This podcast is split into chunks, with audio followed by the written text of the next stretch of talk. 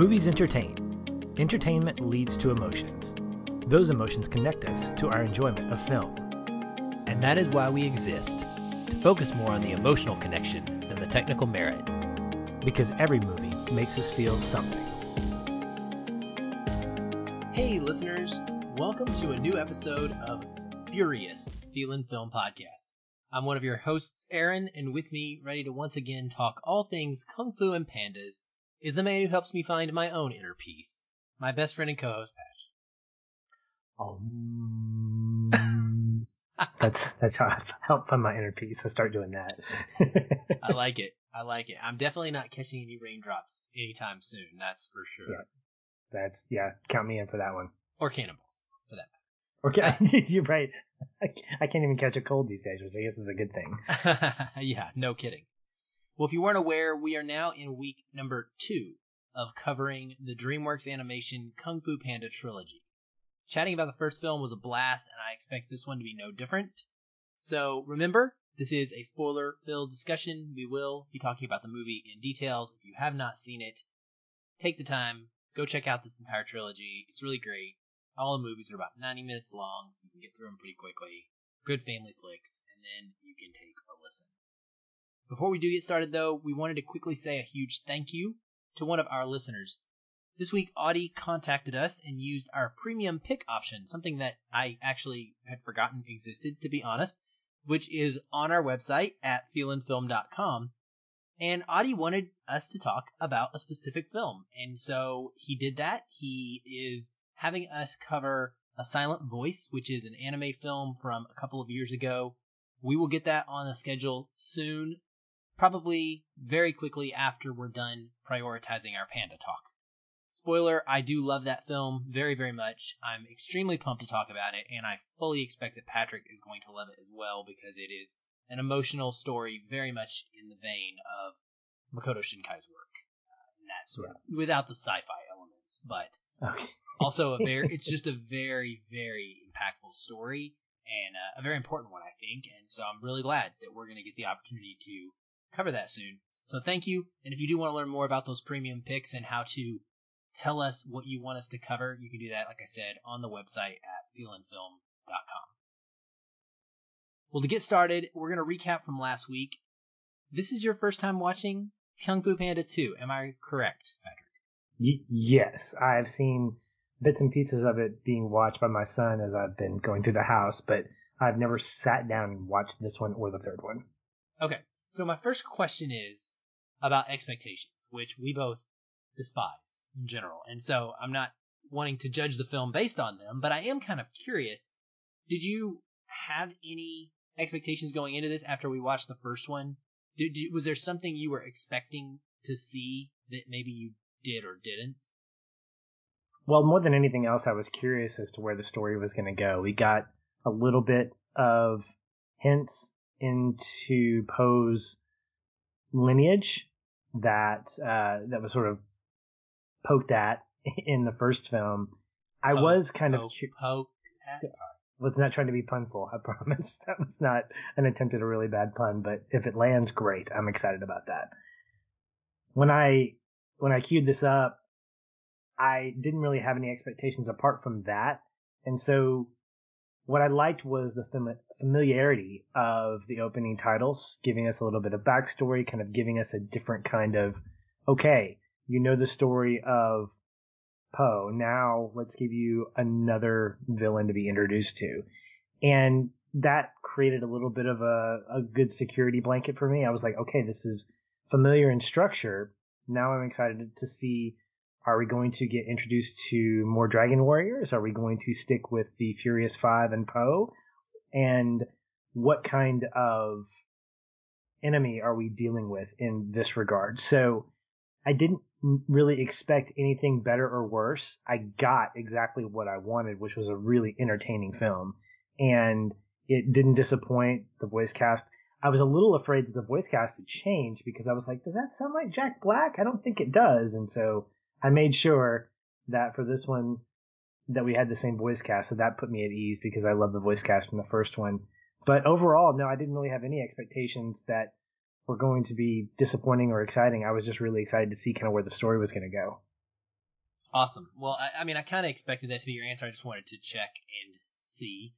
I know I had briefly mentioned that this was overall just like a complete banger of a trilogy for me, and then I kind of took some of it back last week, all in one podcast. But on this most recent watch, I definitely will spoil up front and say that this film is right on par with the second for me as far as amazing animated sequels go. I think it's up there with the best. Uh, just incredible two pack of movies. And I still think the third one ultimately kind of takes a little bit of a, a step back, and you'll see what I mean. Um, much like the How to Train Your Dragon trilogy, honestly, is it feels very much akin to the trajectory of that one, where the first one is really kind of lighthearted and exciting, but kind of hints at some things going on in this world that could be really serious, and then it gets kind of dark in that second entry, where a lot of animated films don't go there. And it's funny because our friend Don Shanahan from Every Movie Has a Lesson and the new podcast Cinephile Hissy Fit, he actually commented on my review of this one on Letterboxd and was like, "Not for me." He's like, "It's way too dark. I just couldn't. I don't think that it's good because it's too dark." So that's something we might want to talk about when we get down to the story aspect. And I'll be curious to hear what you thought and if you had an issue with that kind of the structure of the seriousness, the heaviness of this plot being in a quote kids movie or family movie. We should say we should say family movie because this is really for families, the whole series, not for little kids in particular. But I wanted to kind of approach this and just go through some of the areas that stand out to me because if we were still doing one word takeaways, mine would be progression. I think that the film is incredible in that area in all different aspects of the way that it is handling things. I think that it's top notch, as I mentioned, and I wanted to go through them kind of one by one. So the first thing I wanted to mention is the kung fu and the fight scenes because we actually don't get a lot of that in the first film. Surprisingly enough, for a movie called Kung Fu Panda, there's a lot of comical kung fu, if you will. Po kind of learning to do what he's doing, and we kind of get some silliness mixed in there, but it really all is training. And then it boils down to that one final interaction with Tai Lung in the end. So there's not like a constant string of battles. It's like Luke learning to be a Jedi, but never fighting anything until the very end. And one thing uh, a buddy of mine, Jeremy Johns, had pointed out to me that I thought was really smart and made a lot of sense is how, in a lot of storytelling, when you get to a second entry, your characters that have whatever abilities or whatever talents and skills that they've acquired in the first film, they get nerfed, for lack of a better word, or they lose those abilities. They have to take a step backwards, basically, right? We have to, we can't keep making them stronger. We have to somehow make them overcome a, a deficiency in the thing that they already had just gained. And Kung Fu Panda 2 doesn't do that, right? Po doesn't lose the kung fu skills that he gained in the first. He's better right off the bat. There is an awesome fight scene in the music musicians village with you know the wolves attacking, and so they they get a fight like almost instantaneously. And all through the film, it's not his kung fu that is ever the problem. He isn't completely effective when he needs to be from that regard. It's some of the mental stuff that he's dealing with, some emotional baggage that he needs to overcome and he's challenged with personally in this film. And so I, I liked that about it. And I thought that in general, just the fighting in this one, Patrick, man, it, it's, I don't know, I just think it's so good. It's so freaking good. The, specifically, the final epic battle to me, the finale is just awesome. There's this grandiose scale to it with all these ships and thousands of seemingly wolves coming in with Shen as their commander. It reminds me of like the orc army bearing down on Helm's Deep. And, you know, you have this five that are just trying to defend it against crazy odds. And, and I love the cinematography and the way that the choreography and the fights is done there and just the whole battle design, the way it plays out, the way they go to five go to burn down Shen's kind of fort, and then they have to stamp it out real quick because Po's in there. All that stuff, all the way up leading to the very, very end of the film with the the way that they implement fireworks and the gunpowder weapon throughout this. We get that color added to it, and it just makes for a beautiful color palette, um, as well as like really exciting fight scenes when you're talking about this battle between the modernization military versus the old hand to hand traditional and I guess you'd say honorable way of doing it with kung fu. It's it's a great visual like representation of that fight that that dichotomy, I guess. And so I, I thought the fight scenes in this were just just bar none better than in the first film. Well, I, I agree. There were definitely more of them, which would always give you a little bit of an edge as far as something being better than its predecessor. I think that the writers and the animators and the whole creative team held those cards pretty close to the chest in the first entry because you're right. The first entry was about Po learning Kung Fu. And we didn't get to see a lot of the Furious Five on display. And because of that, I think they doubled down on that and said, hey, look, we have an opportunity to really showcase each one of these characters. Maybe not isolate them like the Avengers, but at the very least show what a true crew up is, what a true team oriented battle looks like. And we got a lot of them. There were probably a few too, not a few too many. I think I've gotten to be somewhat of a crotchety old man as I've gotten older when it comes to epic sequences and I'm like, okay, this is too long. Let's get, let's move. You know, I think when you talk about long action sequences, you've got to pique my interest and push the story a little bit further with some good dialogue here and there.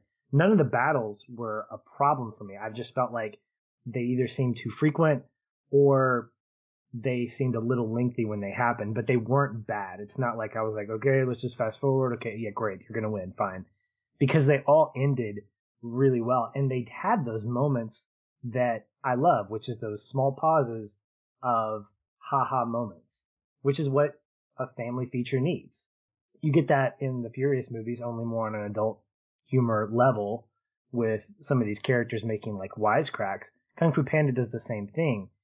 And I think when you take the world that you've already created and you've expanded it with this new coalition of wolves, this new faction, those battles become different and we're not just looking at, oh yeah, they use that same move on so and so. I mean, the Karate Kid's a great example. It's a progression of Daniel LaRusso, where he goes from the crane technique to the, um, oh great, now I'm, I'm gonna get people mad at me because I can't remember the second thing, the, uh, the back and forth, whatever it is, to finally the, he learns a new technique in each movie, and so his character progresses. We don't get that in Kung Fu Panda, but we do get a progression in terms of the battles themselves, which I think feels more mature in terms of progressing these characters and progressing the story. Because if it was still training, we would have been like, I've already seen that. And now we get to see him in action. So for someone who hasn't seen the third movie, I'm like, okay, where are you going to go from here? And maybe that's to its detriment is that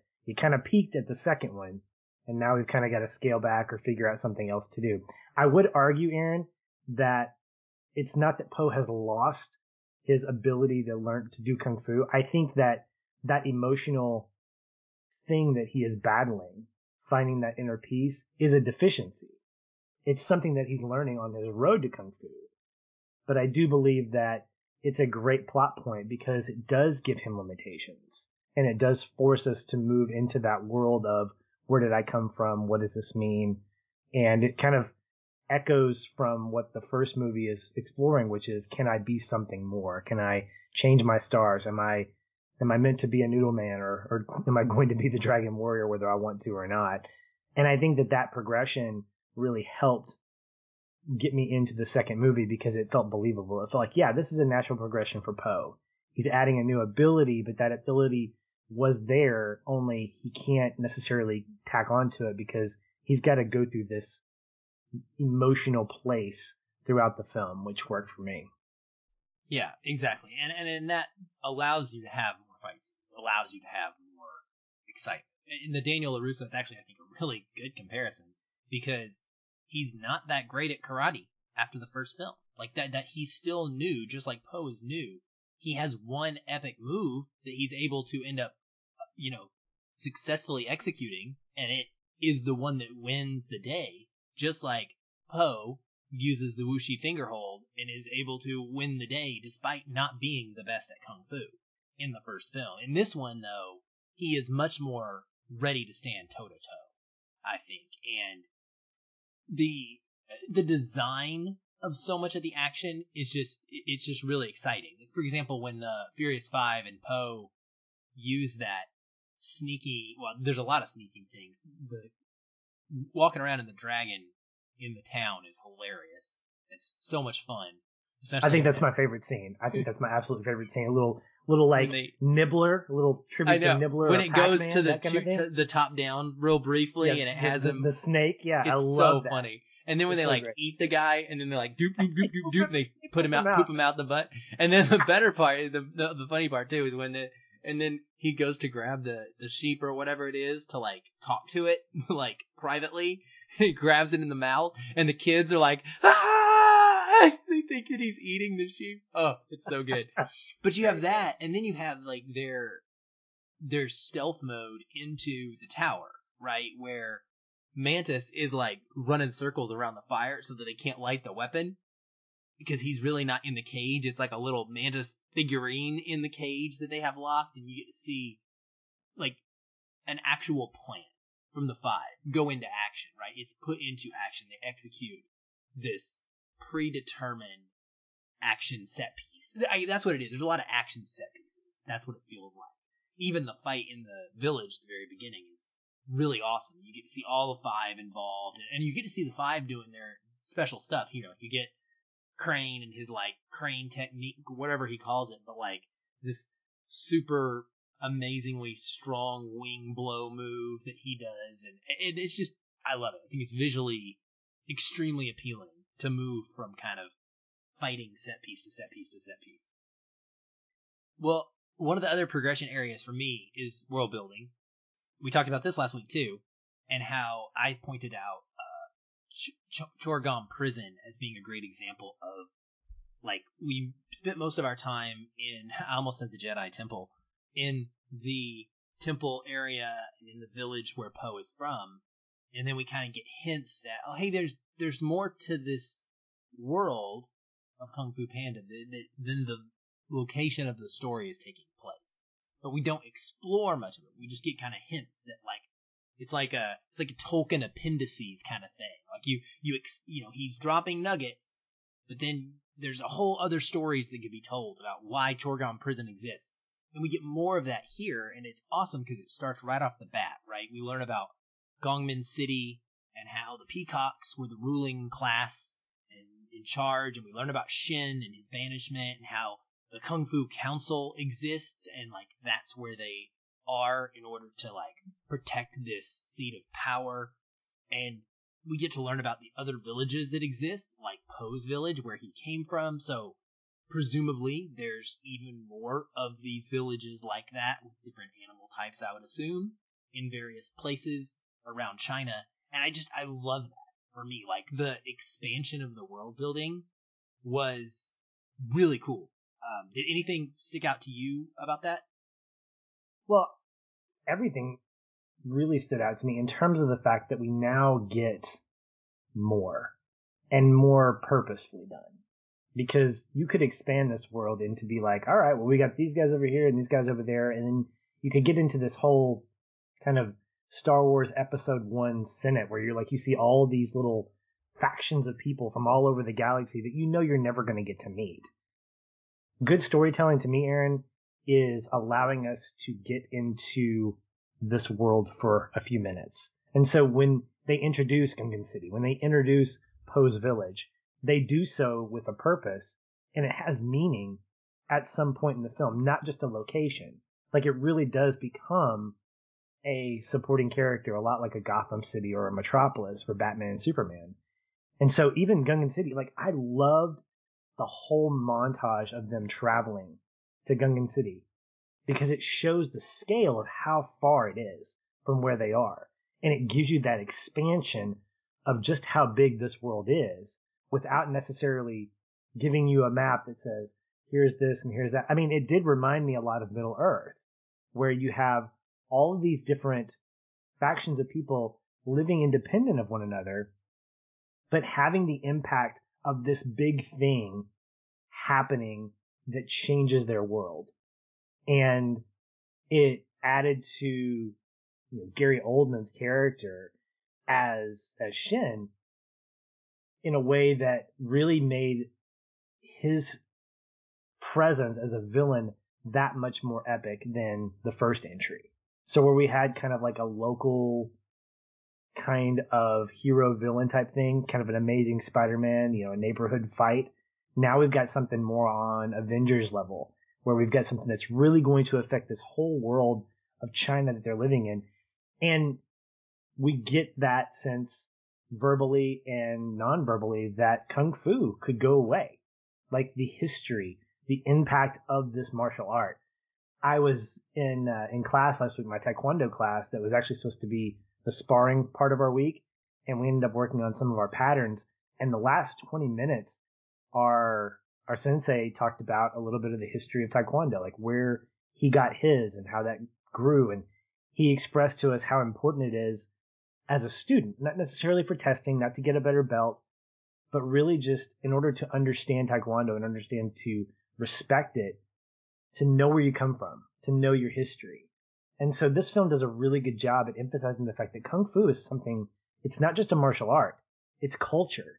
And it's culture that's being threatened by this, this character that wants to do more than just take over the world. Like it's kind of scary, Aaron. I mean, this guy, if he wasn't an animal or a bird, I'd probably put him in the category of, of a pretty, pretty epic villain because he's got great motives.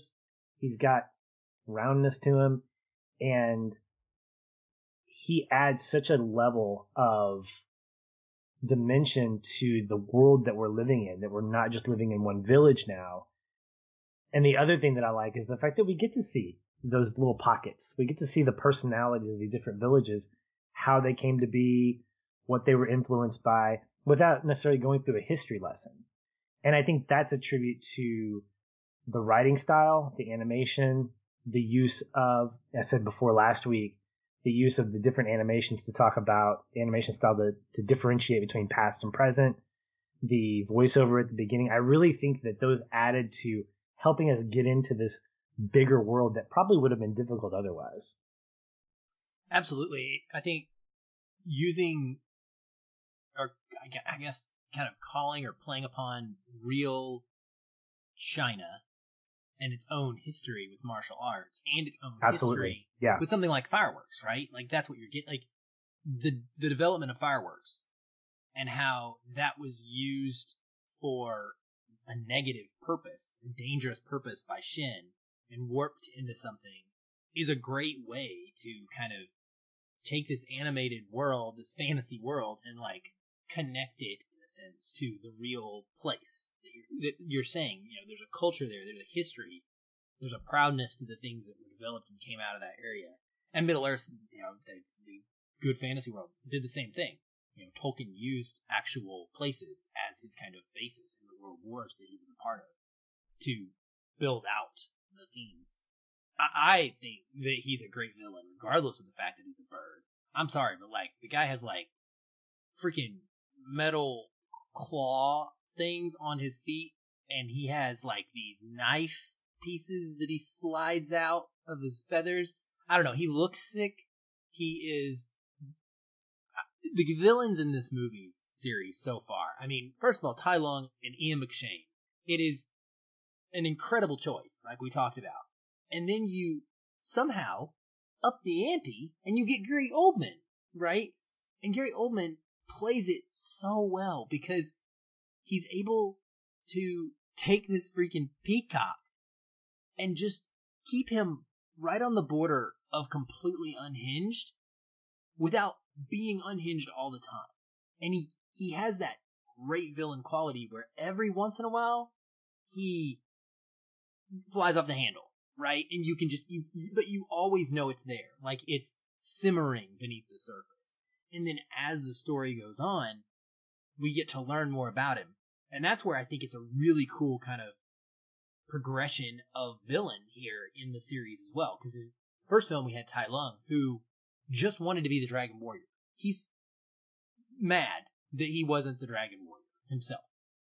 In this film, we have Shen, who wanted to rule and wanted to do so through non-traditional means and dangerous means, gets kicked out, and in a sense, they kind of both do a similar thing. And so we have this character who is going about these things in this very dark way, right? And of course, I'm sure you and I immediately are going to compare the choices that Shen made to Herod in the Bible, where the idea is when you're given the prophecy that a white and black warrior is going to defeat you, what do you do in order to prevent said prophecy? Well, you commit genocide on the entire race of white and black beings, right? If you wipe out all the pandas, then no panda can exist to come and fulfill the prophecy. And I love stories like this where someone is essentially trying to beat out destiny and it never it never works of course um, because that wouldn't be great. Storytelling wouldn't be fun. But the way that he goes about it is extremely dark and will you know lead into and blend into what Po is learning about himself and why. But I think it's really cool how that ends up being the catalyst here for the villain and him trying to outrun his destiny, whereas we also get destiny and the pursuit of it as a theme in that first film because people are wanting it to be their destiny to be the dragon warrior and then it's believed to be destiny that Po is the Dragon Warrior. And yet we learn that it really isn't. Like it really doesn't matter. There isn't anything there. And so it's just I think it's a really fun exploration and, progression to go from that in the first film into now the villain is the one who is kind of dealing with that same idea uh, in a different way. Was it too dark for you? That was one thing I wanted to ask because I've seen it enough times that it really doesn't. I don't think of it that that way anymore. But you know, when you pull back a little bit, it, it's pretty darn heavy when you consider this guy wiped out an entire race, including, uh, you know, specifically as we see Po's parents who sacrificed themselves to save his life. It's it's pretty hardcore. Yeah, I think so. And at the same time, I think it's age appropriate for the age in which you're introducing your child to those kinds of stories. I was thinking about Prince of Egypt. You mentioned uh, you mentioned Herod, which reminded me of Pharaoh, and my son watched The Prince of Egypt when he was like four or five, and the way in which death was handled was very delicate. It was real. I remember specifically, and this is why Prince of Egypt is probably one of my favorite animated movies the way in which the spirit coming through Egypt and killing babies, killing kids. And you don't see kids passing out. You don't see kids exploding and being bloody and whatnot. I mean, that didn't happen, obviously. But I, I remember specifically in that movie, there was a scene where the spirit passes through a house and comes out, and then all you see is an arm that just sort of lays flat and limp in the doorway. And you're like, oh my gosh. And you interpret that. Same thing happens in Kung Fu Panda, m- mainly during the beginning sequence where we're getting that backstory. We know what happens without seeing it. I think Camp Cretaceous is another fantastic example of being able to show you the intensity, give you that intensity without showing you the gross grotesqueness of it. And I, I agree with Don in that this is definitely darker than the first, but I think the subject matter itself on the whole needed to be a little bit because you ask yourself the question, where does this go from here? And you could go one place or the other. You can make it, you can continue to make it goofy and let Jack Black do Jack Black's thing. Or you could massage the story a little bit, up the ante, and really allow this world that you're creating to feel lived in, to feel mature, and still have those jokes, still have those beats where you can breathe, you can laugh, you can have fun because we're still dealing with Po, this big old panda. I mean, he isn't cut by any means. but, and it's, I, I understand that it's difficult, but I think when you're navigating that as a parent, this is why I think it should be considered a family feature, not a children's feature, because this is not one that I would necessarily, at least on first viewing, want to see, have my kid, who might be four or five, watch this by himself. Like I'd want to be able to explain what's going on because there are some concepts that, like, wait, what, what happened there, Dad? Well, that character decided that he wanted to get rid of all black and white creatures. Oh man, that's terrible. Did he kill them? Yes, he did. My son's at that age where it's really important for us to understand, to, to teach him that death is a part of life. It's a part of living, which sounds really ironic, but it's the one thing that we can't escape, whether by choice or not. Death is coming. Now we don't harp on that and we're not trying to scare him necessarily, but as we start getting into more family features that explore that, like your Prince of Egypt, like your Kung Fu Panda 2, it's really important that we don't shy away from that, that we don't disregard, oh, they, they just hurt him really bad. They're in the panda hospital now. No, they're not. These are great lessons for a kid to learn about revenge, about what it means to let revenge or try to make something happen that you can't control and the consequences of that. And so this is one of those movies that I think really, really explores that, where you have Shen who wants to control, and he's doing so by pretty advanced means. You mentioned the metal. I thought that was pretty fantastic. That was kind of difficult for me to grasp at first because I'm coming from Kung Fu Panda, which is like, this is very simple. Now we're getting into more complexities. But it was still pretty fascinating because that through line became really a motivator for the battles that we see. You know, them gathering all the metal and making this thing. But I think for Shen, his need to run away from his quote destiny really was a a crutch for him. And that was something that was really interesting to explore while watching this with uh, with my son Carson. As I said, you know, sometimes you want to try to control things. You want the outcome to go the way you want, and it just doesn't. Even if you think you're doing all the right things and saying all the right things.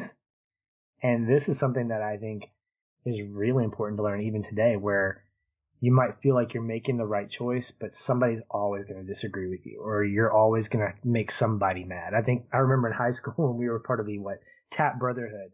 I remember one of the slogans. I know I'm I'm venturing off into like Aaron's like can't tell people this stuff, man. This is like forever. Internet is forever. Yeah, I know, right? But one of the one of the slogans I remember we we had kind of come up with was there will never be a point in any man's life where he's not being a jerk to at least one girl. Now, granted, this is from like 15, 16 year old guys, so maturity has kind of taken over that. But there is a little bit of truth in that, and that you're not going to please everybody.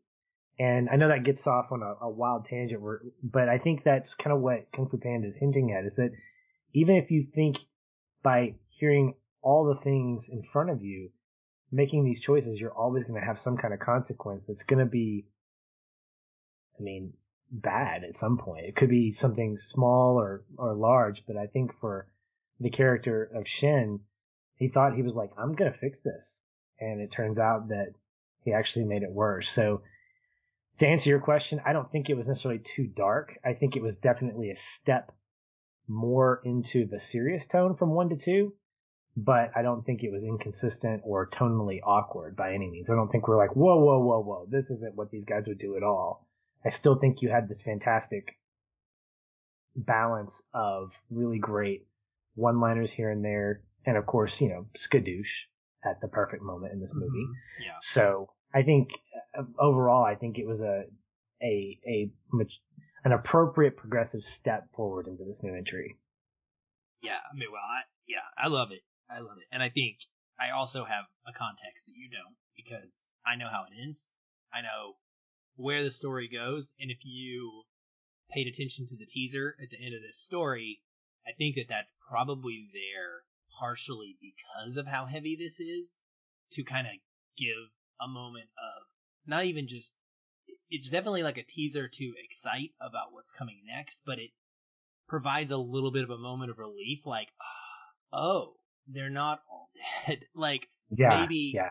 maybe it didn't go quite as bad and quite as dark as we were fearing. I- I- And so I think if that's going to get explored in the third film, we'll, we'll talk about that more next week and kind of maybe reevaluate the whole context of the story once it's finished. Well, let's talk about Po. It's Po's story. It's Po's movies are named after Po. So Po's big issues in this, I, I love the progression of his character development and his relationships. The new challenge that he has that we talked about in the midst of saving China in this film is to find inner peace. That's what's introduced in the beginning. Shifu is teaching him that he is going to be able, he's going to have to master that. And you know, there's all these jokes about how long it could take and the different ways in which someone goes about figuring it out. I like that. I like that it's handled in a way that expresses it's kind of different. You know, not everybody is going to approach this in the same way. Some people are going to need to fight it out, essentially. Some people need to starve themselves. I mean, obviously, we're not, I don't we're proponents of like encouraging that, but thematically speaking, each person personality is going to manifest its how it handles this in a different way, and he simultaneously is beginning to question where he came from and learn about his past and struggle with that age old question of identity that we love to see explored. He says he says it point blank because it is a kids or a family movie. He says, "Who am I? What am I?" You know, at one point he's like, "If am I just the dragon warrior?" And of course, we get to see Mr. Ping, his dad, struggle with the same thing and have some of the most heartbreaking moments in this entire movie, in the entire series for me, is watching him be so fearful that he's going to lose Po or lose Po's love in the way that he has experienced it up until now. And it ends up like making for a really great thematic crunch throughout the film, I think, because it influences Po's relationship with Tigress in particular, the way that she wakes up after he's in the middle of the night, he's got this nightmare and he's like training by hitting a post or whatever, and he gets to learn about hardcore style and she hugs him several times in this film. We get to see that development grow between them, uh, an understanding where she no longer sees him as just the bumbling idiot that happens to be in the group because of the destiny, but she sees him as a friend and and at one point so much of a friend that she specifically says she's like i need you to stay here because i don't want my friend to get killed. I need to go protect you. Uh, and the emotionality of this whole storyline it just it really gets me.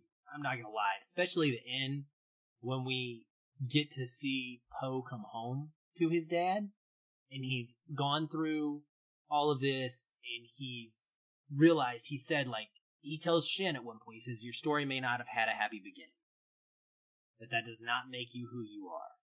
It's who you choose to be which I, I love. I love that the thematic kind of message of this film is no matter what has happened to this point in this moment in time you have a choice to make every second going forward. And every second going forward is going to influence who you're going to be and and it's going to continue to change, right? It's not forever. But in that moment, you know, Po's like, I am Po, and I'm gonna need a hat, which is awesome. So you've got to say something cool in order for it to work. That's the message. No, but uh, but you know, it comes down to the end, and he he says it again multiple times. You got to let go of the past. He tells Shen. He says the only thing that matters is what you choose to be now again. And then when he comes home, we get to see how that plays out relationally with his father and he tells his dad, "This is the I literally get tears in my eyes every time." He says, "I found out the village I was raised in, and I learned how I ended up in that radish basket. I know who I am. I'm your son. I love you, Dad." And it's like, ugh, because it's not about the fact that you weren't a panda. It's about the fact that his dad made that choice every day of who he was going to be. He was going to be a father figure to Po. He was going to put Po first. And so Po got to see that modeled for him, even when he didn't know it was being modeled for him. And I think when it comes time to learn that lesson because of that, it's easier to then relate and do, in my opinion. So I think that it really conveys that beautifully. And again, it, it would make for a great kind of conversation with your kid if you were watching, like you're saying, with your son. Um, you're able to kind of have that talk and point those things out. And it's displayed to us from these cutesy animated characters in a way that is much more entertaining than if you were ever trying to have that conversation in a very serious manner. Yeah, I think several things you said were, were pretty spot on. First of all, when we get that hint in the first film of Mr. Ping about to tell Po what we know he's going to try to tell him, and he ends up deferring it or deflecting it and saying, I know what the secret ingredient is. I'm going to tell you what the secret ingredient is to my soup. Of course, that moment is pretty great because it leads to a really poignant moment about who a person is and that it doesn't have to be defined for you. It can be nothing. But at the same time, watching this entry, it allows me to realize that maybe Mr. Ping didn't want to go there because once that cat was out of the bag or the panda was out of the radish basket, if you will, he would really create the opportunity potentially for Po to want to leave. Oh, you're not my dad. And that's probably a real fear of any parent that adopts a child is that moment when they say, I want to know who my parents are, who my birth, because I think that happens with a lot of kids. My brother-in-law and his wife, they have three bios, they have three adopted. At some point, I think their oldest is going to get curious. And what do you do as parents? Do you say no? no, you don't do that. But how do you navigate that? And what we get is a character like Mr. Ping who, as you said, was dedicated to being a dad and to essentially imprint his life onto Po's, not to make him the world's greatest noodle man, but to make him the world's greatest son to him. And to say, look, this is who I am, this is what I know, and this is what I want to give to you. And whether it's athletic skills or martial arts skills or cooking skills, it's important that fathers give those things to their sons. And I think that's where we get that vulnerability from Mr. Ping is that he feels like, oh my gosh, I've given all of this and you may leave. And the hardest thing for me is that it would make sense because I can't give you the one thing that you need, and that's biological connection. But what we see is what I think a lot of kids who are truly loved by their parents, not adopted parents, but by their parents, and that's that you can have both. You can know where you come from, but you can also know where you are. And I think in that moment when he said, I'm your son and I love you, that was probably Po's way of saying, here's where I am now. It doesn't negate where I came from. That was part, that's part of me. I'm glad I know that, but it's not an either or. It can be a both and to me. And I thought that was really touching. I thought that I didn't necessarily see that coming. I mean, I knew that that was going to be a focal point, but I didn't necessarily see that moment being so like, wow. I mean, I love that line. I love it. Uh, I'm your son and I love you. and I was like, oh man, that makes my heart feel really good. I also love Aaron the fact that we have Po's story being the focal point, being the A A line, A maybe it's the B plot. Anyway, it's a significant plot. I, my wife and I watched the second episode of Ted Lasso this week, and one of the things that I pulled away from it is that while I'm enjoying these first couple of episodes, I definitely feel like this is more of a ensemble focus. There's a lot of stuff going on right now in the second season, even two episodes in, and Ted Lasso, who the series is named after, is almost just one of the characters. He's not the focal point. Now, I don't necessarily care about that at this point. If the story's good, you can call it whatever you want. You can call it FC Richmond for all I care because I, I like the character so much. But I like the fact that when we're getting a story that centers around a character like Po, he's not lost in the shuffle. And I think that's what makes it so great to watch him and the Furious Five work so well together. I think that in this film, they actually feel like a team, even though he feels sort of independent. He's, he's the dragon and the Furious Five, but they're not like competing against each other. They are friends.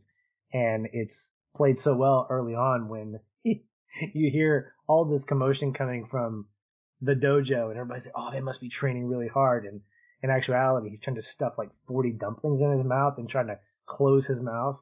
Or is it dump, whatever it is. I don't, I don't really It's care. dumplings. Oh yeah. Is it dump? And then he ends up spitting them out. And of course, Tigress just like, she just puts her hand up like, I got this. Uh, that's good." pretty sick. Yeah. That's pretty Great- sick. My Great was like, yeah, my son was like, "Did you see that, Dad? Let's see that again."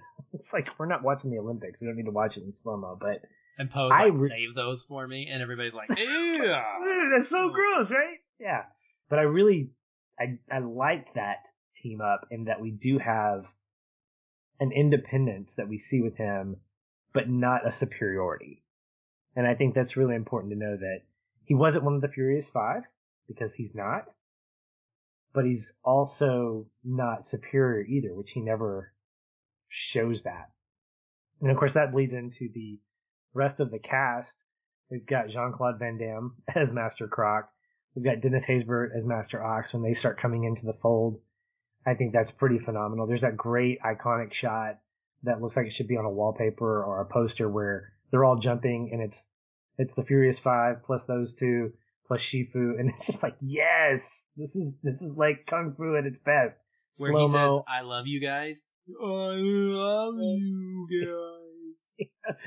and it wouldn't be it wouldn't be Kung Fu Panda without a moment like that. But yeah, it's uh yeah, I, I love the team up. I love the the crew there, and uh, and and Po. I, I love the fact that Po is not lost in the shuffle because it would be easy to focus on any one of these pretty interesting characters, and I'm glad that he doesn't get lost that way. I, think it also does a good job, and this is a little bit teasing the future, but it does a good job of, I think, giving us through the two films enough specifically about Tigress to make you want to know more about her character. Because Tigress is very clearly the person that should have been the Dragon. right? Like, if there was going to be a Dragon Warrior, she is the most skilled, she is the most prepared, she is the most ready, and she is going through a progression of sorts that the other characters are not really having to deal with on a personal level with Po. It's really her and him.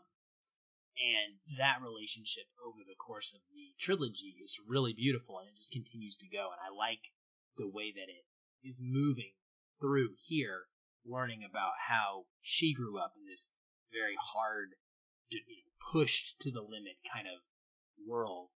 Um, and she learning to kind of come down and have some compassion and be softer and for her to sacrifice herself to attempt to sacrifice herself for Po was a huge moment because for a minute like the movie makes you think that she you know she took the cannonball to the chest like she's done until he gets up and goes through his amazing um, throwing the cannon oh man I love that scene so much it's just absolutely gorgeous as he's like flipping him around back and forth and I love like the surprise on his face when he accomplishes something.